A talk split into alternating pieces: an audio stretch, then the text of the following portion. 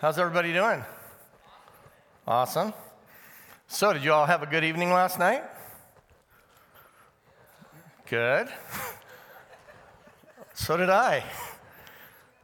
But it was a little strange. I was working on my message for this morning, and one of our goats was delivering babies with the help of my wife and my daughter. So I'm working on this message, and I hear, well, screaming, right? Who can concentrate at that point? So I go and I'm just watching this delivery, and well, she delivers the largest baby that we've ever had on our farm. They average between three and four pounds for this breed of goat, and this one was over seven pounds. So I'm just watching this and I'm cringing, and I'm like, come on, you can do this. I need to go for a walk. Oh, come on. It was intense, and well, my message is a bit convoluted. You'll understand why. You may be wondering why we started with a movie clip with no introduction. Some of you knew immediately what that scene was and what movie it came from, but for some of us, maybe it made no sense. You see, my friends, we're part of a much larger story, God's story. And there are parts of it that don't make sense to us unless we understand the context, right? In the Matrix, people are living in a world that is both seen and unseen. A lucky few have escaped the Matrix, and they're living in freedom, trying to free others. But they live in constant fear and threat of the agents tracking them down and killing them. Those living in the matrix are completely oblivious to this unseen world. Their bodies are actually in suspended animation and they're being used as batteries to power this entire facade.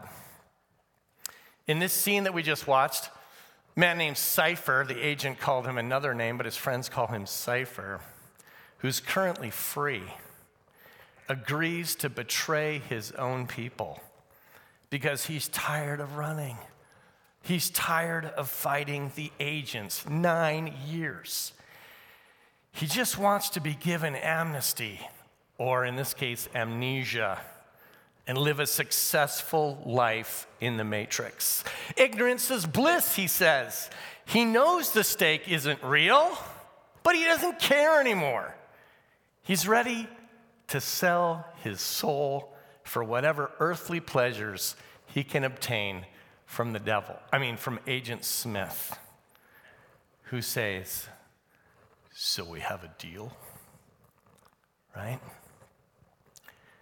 Today, we'll be looking at a passage from Ephesians. We've been in the worthy walk, right? We're towards the end of the book now, chapter six, halfway through.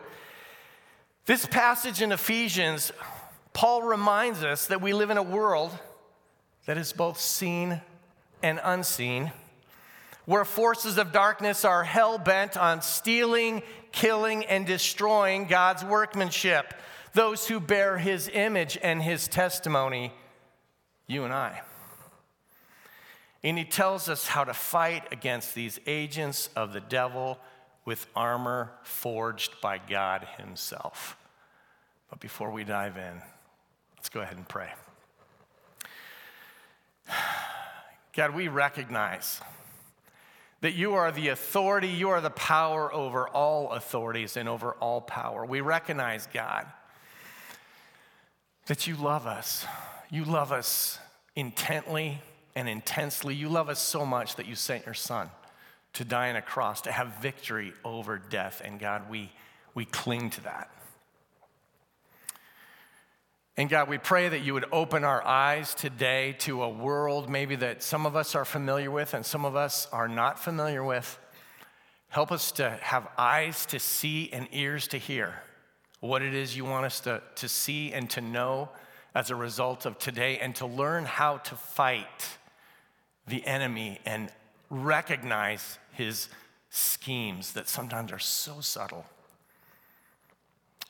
And God, help us to recognize that those weapons are not of our own making, but they've been literally forged by you, God. And you, um, through Paul here, tell us that we need to take that up, that full armor, and we need to use it against the schemes of the enemy. Help us to understand how to do that in our own lives as well as uh, in the lives of others. In Jesus' name, amen. I think the ushers have already come down with Bibles. Thank you. Um, yeah, so just join me here as we take a look at our passage. Book of Ephesians, chapter 6. We're going to talk about the whole armor of God today, starting in verse 10, reading through 13. Paul says, finally, be strong in the Lord and in the strength of his might. Put on the whole armor of God, that you may be able to stand against the schemes of the devil. For we do not wrestle against flesh and blood, but against the rulers, against the authorities, against the cosmic powers over this present darkness, against the spiritual forces of evil in the heavenly places. Therefore, take up the whole armor of God that you may be able to withstand in the evil day, and having done all, to stand firm.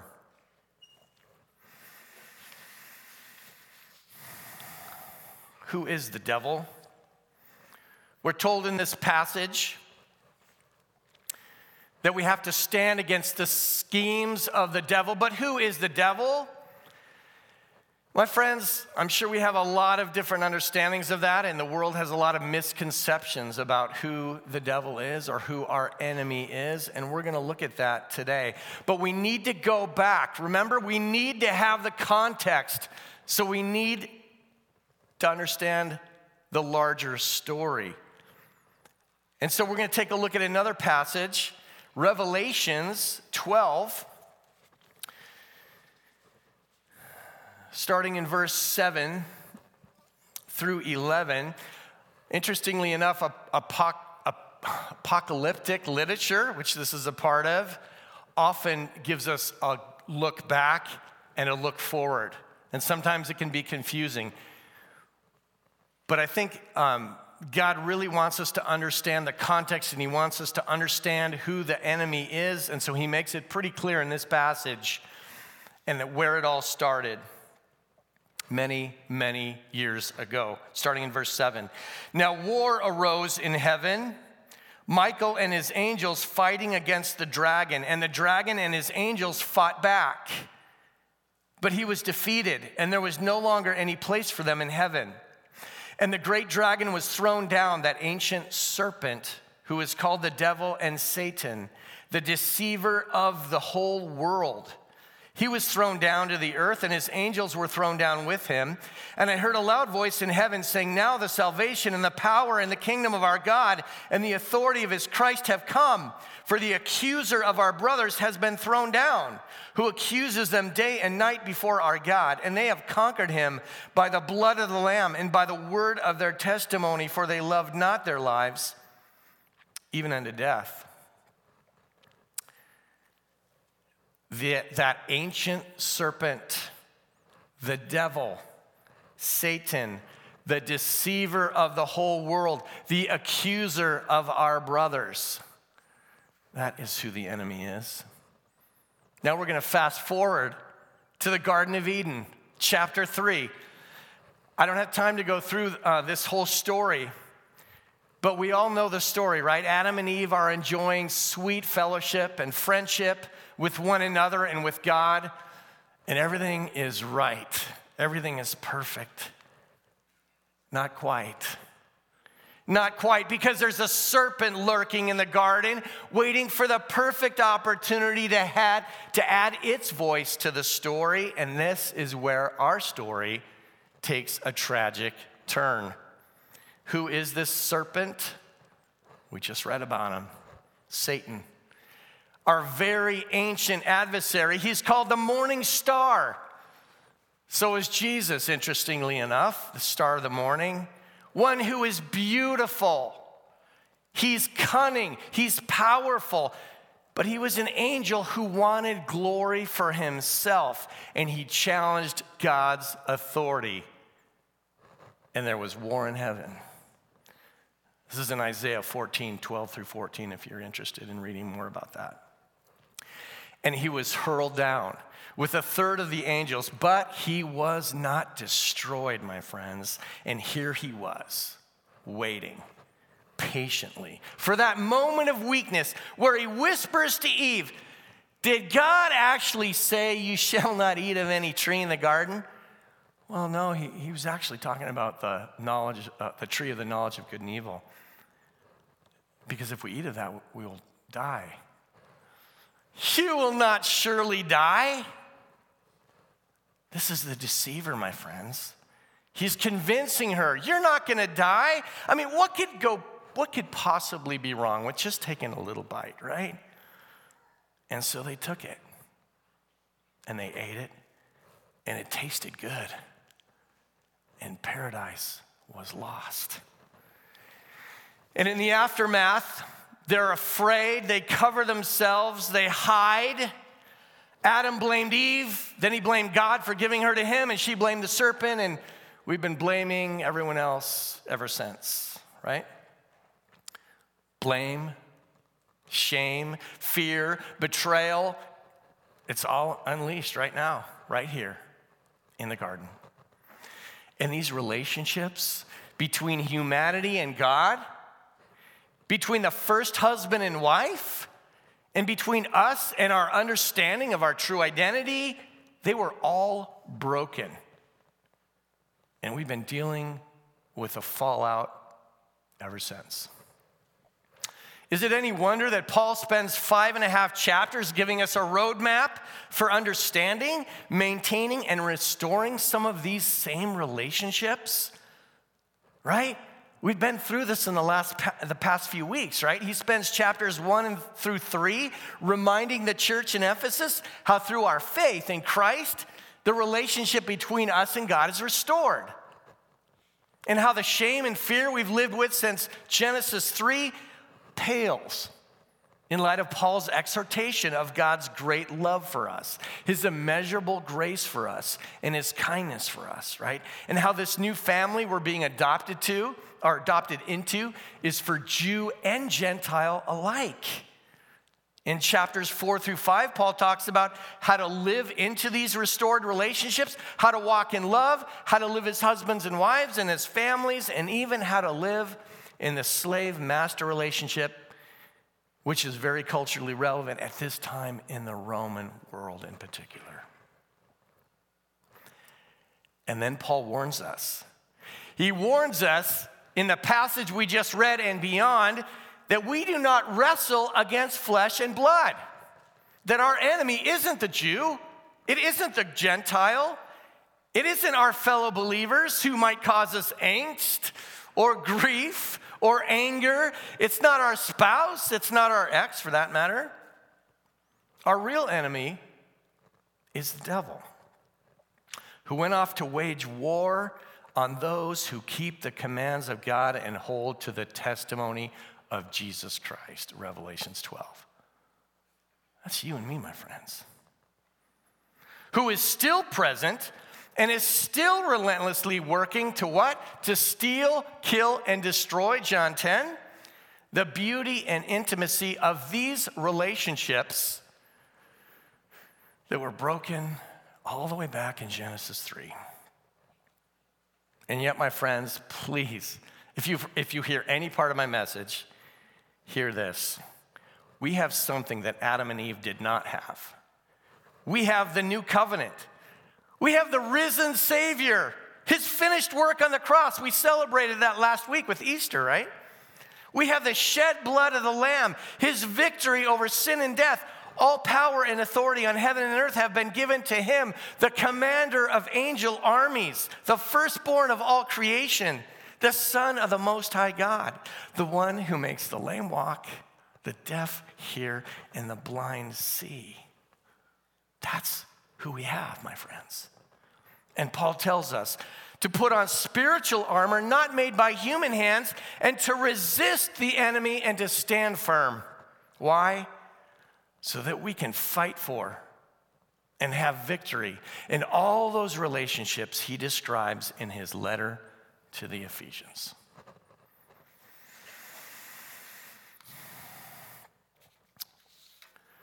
So, what are some of the schemes that Paul mentions? He says there's schemes of the devil, right? What are some of those schemes or strategies that the devil has that we experience today? Some of us not even realizing it, maybe. First one is real simple I'm not here, right? I'm not here. Many of our scientists have convinced us, in the, particularly in the Western world, that only what is seen and explainable is real. Our existence is nothing extraordinary, right? In light of the systems that govern our universe. And the supernatural is mythical and unsubstantiated, right? The enemy has gained an advantage in convincing us that we're too smart to need a God. His strategy is to operate undercover, right? Incognito. I'm not here. Go about your business. And the whole time he's convincing the church that he's no threat while he undermines our faith. He destroys our marriages, he turns believers against one another, and he convinces us that those negative words and thoughts that we've had about ourselves and our own self image and self talk, they're just us speaking. My friends, he is the father of lies. John 8 44. So that was scheme number one. I'm going to talk about three, there's many more. I'm not here. Second one is fear. Fear is one of the enemy's most common methods of intimidation. Okay, so if he, if he can't just you know, be about his business, doing what he does, and unrecognized and, and unseen, he's got to throw intimidation in there. And so this is his next scheme, right? His next step, if you will. The first one didn't work. 1 Peter 5, 8 through 9 says, Be alert and of sober mind. Your enemy, the devil, prowls around like a roaring lion looking for someone to devour.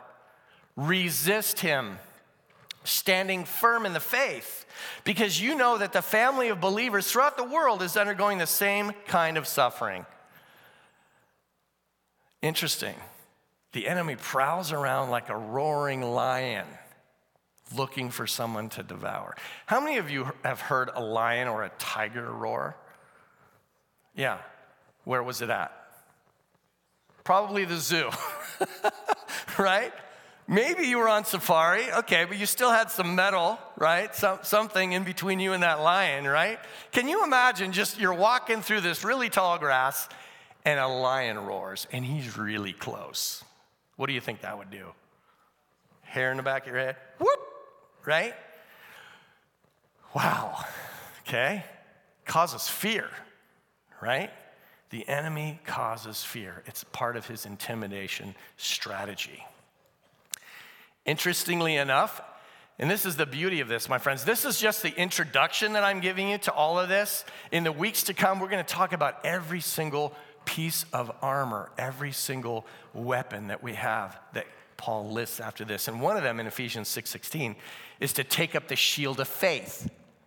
And interestingly enough, he just says, resist him, standing firm in the faith. So the shield of faith is part of the weapons that God has created to help us resist the enemy. I just wanted to point that out. Paul mentions rulers, right? In the rest of the passage we read, he mentions authorities, powers of darkness, evil forces. Daniel's praying in Daniel, uh, the book of Daniel, uh, chapter 10, verse 13, Daniel is praying, but his prayers are thwarted by three weeks by what's called the Prince of Persia. It's a territorial evil spirit. Interesting. And Jesus and the disciples, they met many demonic spirits throughout the Gospels. You can read about those stories. Fascinating. So they're everywhere, they're, they're, they're present. We can't just ignore them, right? I want to share with you uh, a personal story about something that happened to me. Uh, we used to live just down the road here on Highland Road. and uh, I remember going to a, a, men's conference. It was a week long, it was phenomenal. I was just, yeah, I was on cloud nine. I came back. I, I felt like, you know, God had done some tremendous work in my life, and, um, and I decided to, to pray. Um, my wife and kids had gone to bed, and so I was out in the living room, and I just kneeled down uh, by the chair that I had been sitting on, and I, and I prayed and felt like I had some, some really sweet fellowship with the Lord. And then I stood up. And you guys, when I stood up, this presence just pressed in on me and it felt, the way I can describe this is it felt like ice cold water started filling the room, the living room. And so it started with my feet, and then it was up to my waist, and then it was my chest and, and my neck. And if you've ever been in really cold, cold, cold water, it's really hard to breathe. And that's exactly how I felt. And I was in an empty room. But there was the presence of fear that literally was palpable and so I spoke to it directly. I called it by name. And I said, You have no authority here. Why? Because all authority on heaven and on earth has been given to Jesus. Matthew 28, 18. And I said, In the name of Jesus Christ, which is the name above all names, Philippians 2 9, I command you to leave this house by Jesus' finished work on the cross, John 19 30, and by the power of his cross and resurrection, 1 Corinthians 15 13 through 22, and by the blood of the Lamb and the word of the, my testimony, Revelations 12 that we just read, you must leave now. I didn't give all those references, I gave those to you so you knew why I was saying what I was saying, right? But it was the word of God, my friends, and I said it and I felt just a little bit of a hesitation. And then I said those things again and I started moving forward. And I felt this release, this, this dissipation, if you will. I felt like someone had just pulled a big plug out of our living room and all that ice water just drained out into the street. And he left. The spirit of fear. It's very powerful. And I know we've probably all faced uh, that spirit at some point. And what have we done with it? We have the power through God's word to command it to leave, and it must go. Why? Because Jesus is the name above all names. And if you remember just reading through the Gospels, in the name of Jesus, the disciples cast out demon after demon after demon after demon. So I'm not here to, okay, you recognize me, fear, intimidation, boom. If that doesn't work, hey, all right, all right, let's make a deal. Let's make a deal. You ever dance with the devil in the pale moonlight? I hope not. It's not a good thing. Remember the Matrix, right? Cypher knows the steak's fake, but he doesn't care anymore. He's tired of running. So he makes a deal with the devil. I don't want to remember anything. Ignorance is bliss. My friends, ignorance is not bliss. You never want to make a deal with the devil because you will lose every time. The odds will never be in your favor, Katniss Everdeen. Never. And if you recall, Judas made a deal to betray Jesus for 30 pieces of silver, and he couldn't live with that decision. Sometimes the deal is obvious. Luke 4, 1 through 13. Again, I don't have time to turn here with you, but this is where Jesus is tempted by Satan in the desert, right? And the enemy comes to him several times and says, he, first he appeals to his hunger, then he appeals to his identity as the Son of God, and even to his dominion over kingdoms of the world. And all Jesus needs to do is worship him. Right? Let's make a deal. And Jesus says, no deal. And he directly quotes scripture in rebuttal to every single one of those things. Ephesians 6:17. Again, we're going to talk about this in the weeks to come.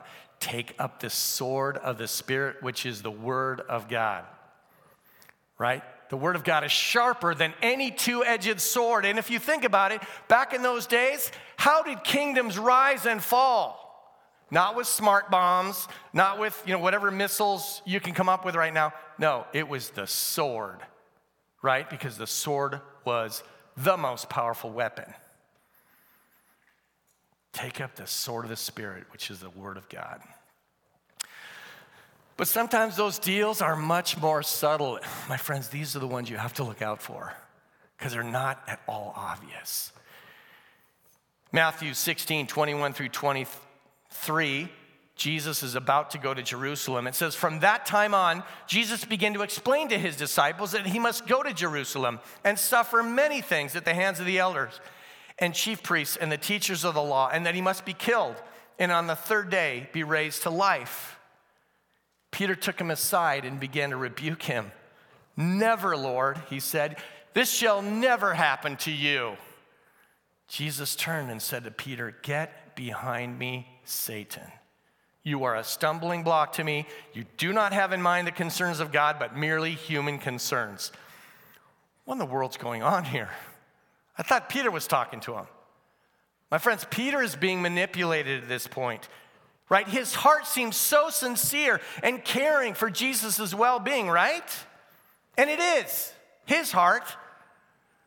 But Jesus could see with spiritual eyes. He saw how Satan was manipulating Peter, and he could see that subtle offer of the enemy, which was basically you don't have to take that hard road. Maybe there's another way out of this. Can you imagine? If he had gone down that road, God's plan of salvation could have been compromised. But Jesus said, no deal. I'm going to warn you and myself. If we decide to stand up to the enemy and begin to push against those strongholds in our lives, whatever they are, we will face intimidation. That is a promise. Don't go there. It's going to be too scary to admit your sin and seek help. You could lose everything. If people knew what you were hiding, they'd reject you. Fear is a powerful motivator for action and inaction, isn't it? And the enemy uses it all the time. Or the enemy will try to make a deal with you. Hey, you could cheat on your taxes and then you'd have more money to pay your bills, right? Or uh, maybe if you're not entirely honest with your boss about your productivity, you'll get that promotion. And then you can take your, your wife on that vacation she's always wanted. You're gonna do it for her. How selfless, right? And we compromise our integrity and we make a deal with the devil. In Ephesians 4:27 says, "Don't give Satan a foothold in our lives." Because once he's got his foot in that door, he'll just keep on moving in. And you don't want that to happen. So, last point. What should our response be? We aren't meant to do this alone, my friends. We are not meant to do this alone. Find people who can fight with you and for you. Let them in on what you're dealing with, because we're all dealing with something.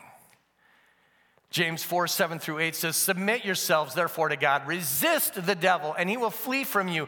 Draw near to God, and he will draw near to you. Cleanse your hands, you sinners, and purify your hearts, you double minded. We always jump to the resist the devil, and he will flee from you. Yes, yes, that's true. But where does that passage start? Submit yourselves, therefore, to God. And then, after resisting the enemy, draw near to God. See that? Submit to God, draw near to God. My friends, again, we can't do it in our own power. Many of us have tried and failed, right? Many of us have made deals with the devil, and now what? Now we're on a road we should have never been on to start with. What do we do now? We cannot fight with our own weapons. That's why God gives us weapons that He forged Himself. And we're going to be looking at that in the weeks to come and in those weeks to come. We need to learn to recognize those strategies of the enemy and how we can use those pieces of God's armor to defend ourselves. So, finally, Jesus' victory on the cross that we celebrated last Sunday, my friends, hear me now, It is complete, it is finished. He has won the war. But the battle still rage against his image bearers. But take heart because God's given you. He's given you those needed weapons and that armor that you'll need. Reminded again by Paul in 2 Corinthians 10 3 through 6. For though we live in the world, we do not wage war as the world does. The weapons we fight with are not the weapons of the world. On the contrary, they have divine power to demolish strongholds. We demolish arguments and every pretension that sets itself up against the knowledge of God, and we take captive every thought to make it obedient to Christ. We submit to God first, and He works through that to defeat the enemy. We're going to wrap up here with a couple questions, um, some next steps, if you will. Just want us to ponder these for a moment. What are some of the ways that the enemy has asked you to compromise in your life, in your marriage, your job, your integrity? And maybe it's super subtle. Maybe you have to think about this for a bit. Or maybe it's really obvious. What are some of those ways? what has he offered in return? Because there's always something, right? And then finally, what would it look like for you to resist the enemy and to stand firm? And it's different for each one of us because we all face different battles, right? The worship team is up here now. Um, they're going to lead us in one more song. You guys, we say this every week, but we're going to have um, people down here to pray with you afterwards. If you feel like you're under something or dealing with something or you're not sure about what's going on, but you know something needs to be prayed over, prayed about, you just need someone to be um, with you, come on up. We're going to be here afterwards. Thank you.